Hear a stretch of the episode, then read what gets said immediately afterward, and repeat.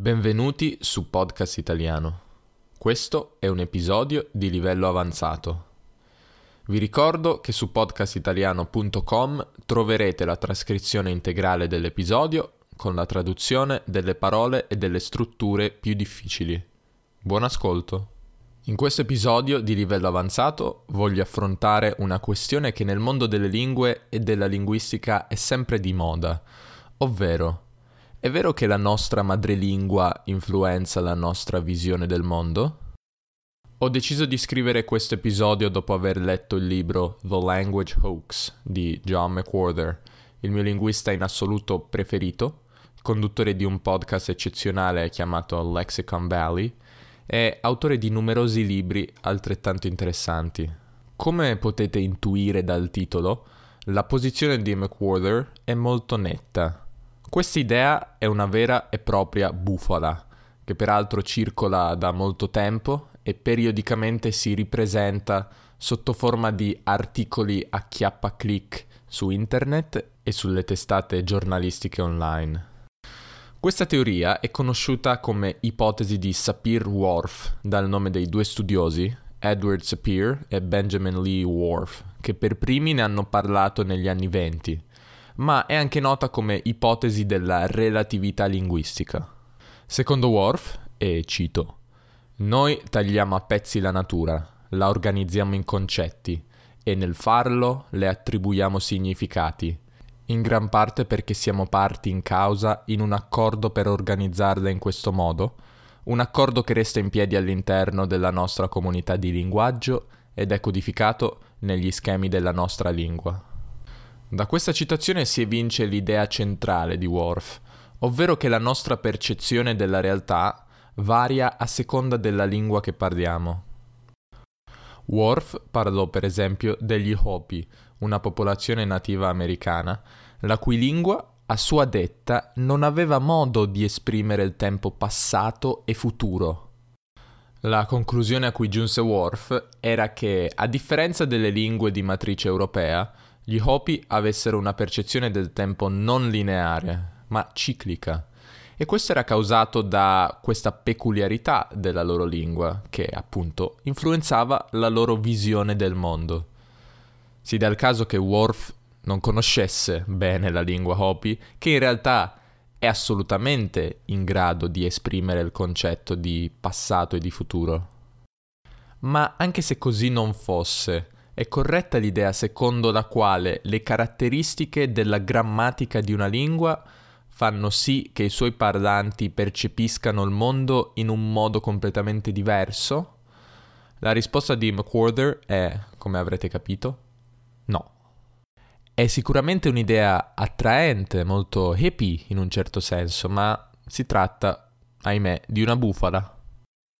Il fatto che, per esempio, la lingua russa abbia un sistema estremamente complicato per esprimere quello che in tante lingue europee sarebbe un verbo solo, ovvero andare, non significa che i russi percepiscano l'idea di movimento in una maniera più precisa. Semplicemente la loro lingua non lascia al contesto alcune informazioni, ma al contrario obbliga i suoi parlanti ad esplicitarle. Andare a piedi e andare con un mezzo di trasporto sono due verbi diversi in russo, ma questo non significa che un parlante madrelingua italiano o francese che senta la frase sono andato in Australia abbia dubbi sulla natura del movimento. Ovviamente chiunque abbia pronunciato questa frase in Australia non ci è andato a piedi e il contesto ci aiuta a capirlo.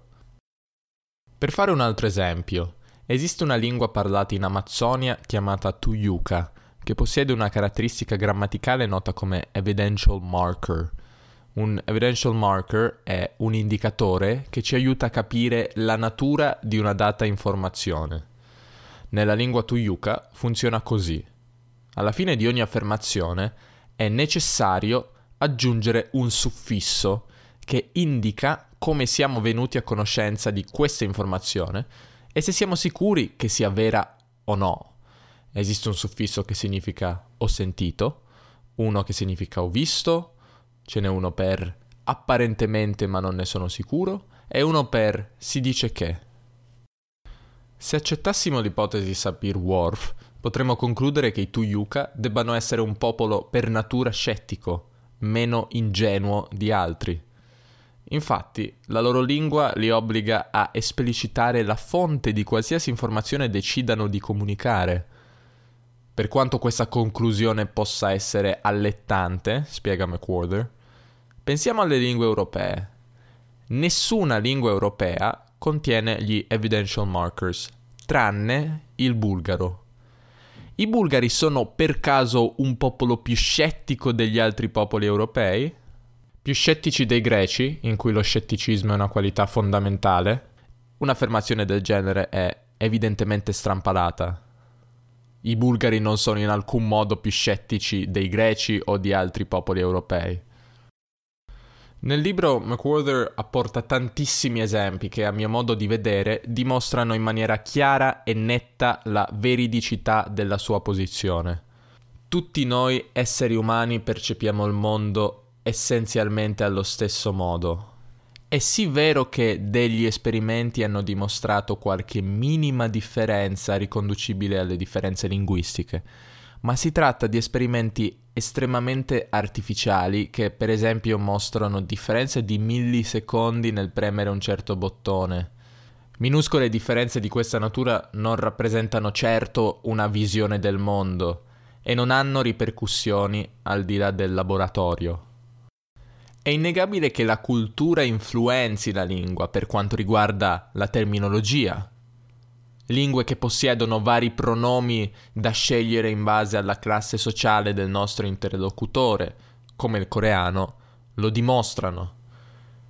Gli eschimesi hanno più parole per descrivere la neve, anche se probabilmente non centinaia come secondo una famosa leggenda urbana, perché, beh, vivono circondati dalla neve. Nulla di così strano e inaspettato.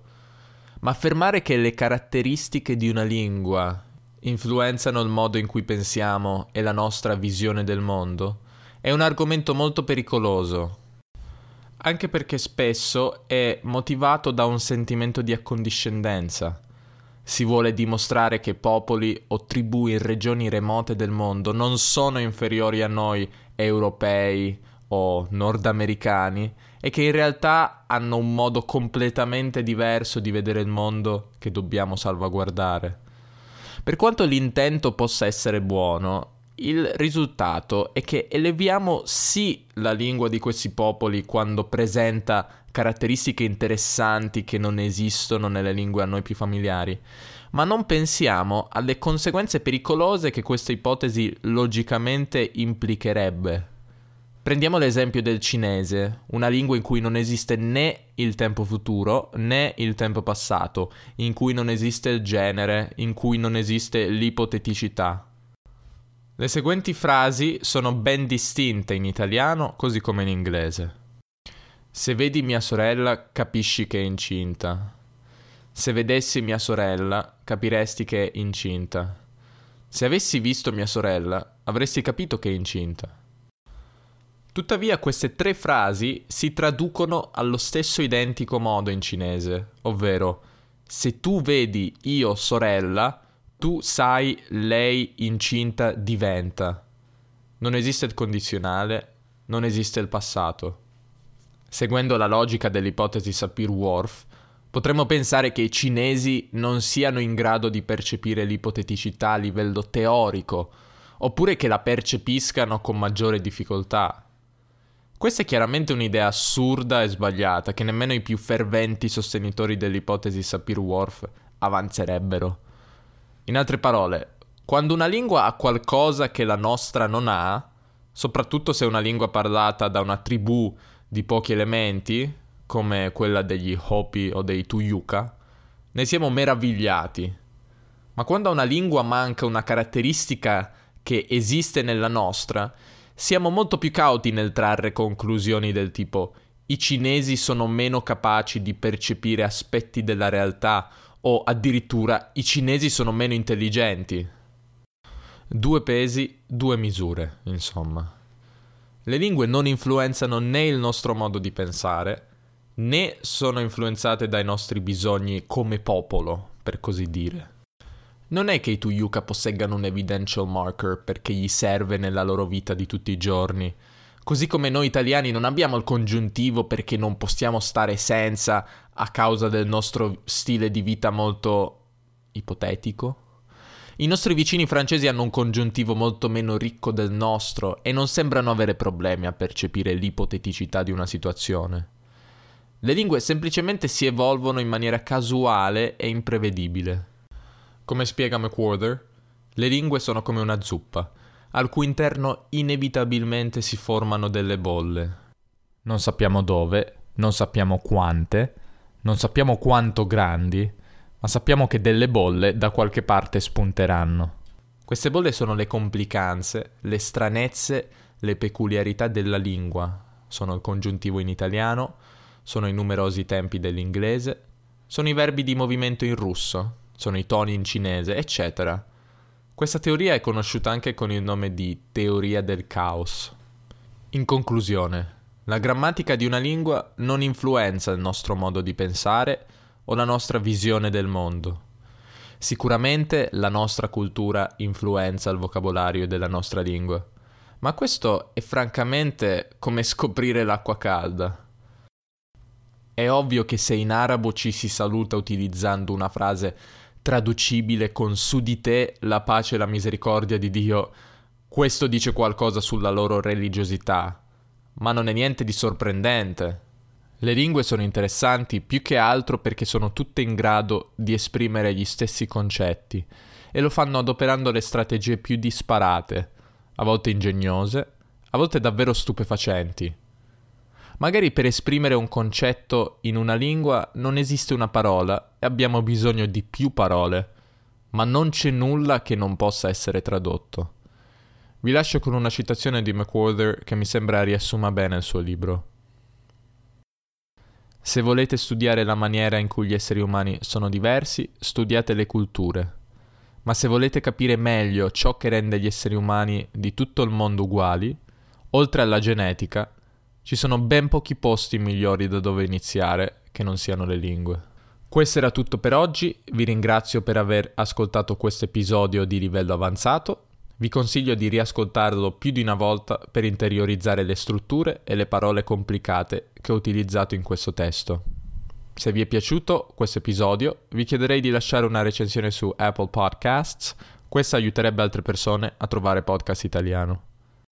Grazie ancora per l'ascolto, alla prossima. Ciao!